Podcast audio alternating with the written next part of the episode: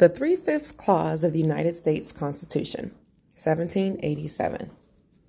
Often misinterpreted to mean that African Americans as individuals are considered three fifths of a person, or that they are three fifths of a citizen of the United States, the Three Fifths Clause, Article 1, Section 2 of the U.S. Constitution of 1787, in fact, declared that for purposes of representation in Congress, enslaved blacks in a state would be counted as three fifths of the number of white inhabitants of that state. The Three Fifths Clause was part of a series of compromises enacted by the Constitutional Convention of 1787. The most notable other clauses prohibited slavery in the Northwest Territories and ended United States participation in international slave trade in 1807.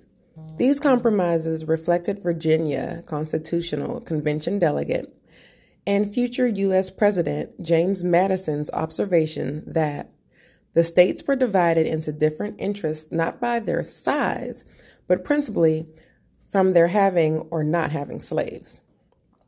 When Constitutional Convention Delegate Roger Sherman of Connecticut proposed that congressional representation be based on the total number of inhabitants of a state, Delegate Charles Pinckney of South Carolina agreed, saying, Blacks ought to stand on an equality with whites.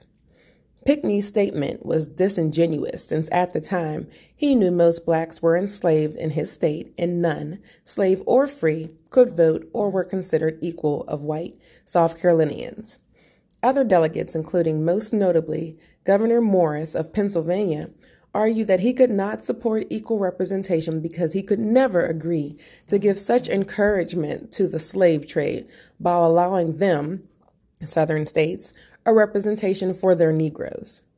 With the convention seemingly at an impasse, an impasse, Charles Pinckney proposed a compromise. Three fifths of the number of slaves in any particular state would be added to the total number of free white persons, including bond servants, but not Indians, to the estimated number of congressmen each state would send to the House of Representatives.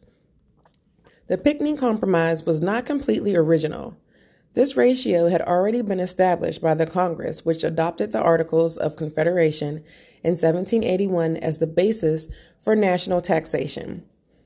Although Three Fifths Compromise and others regarding slavery helped hold this new fragile union of states together, many on both sides of the issue were opposed.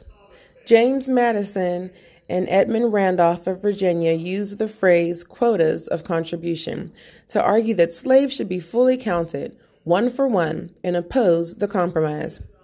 Northern opponents correctly pointed out that slaveholding states had more representatives than if only the free white population was counted.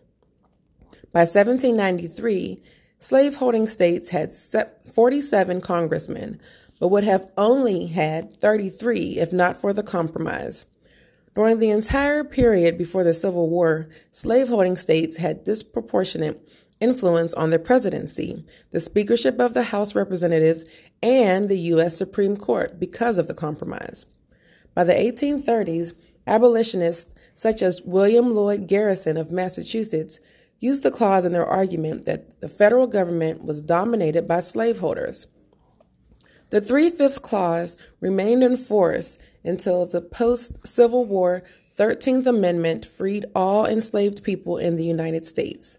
The 14th Amendment gave them full citizenship, and the 15th Amendment granted black men the right to vote.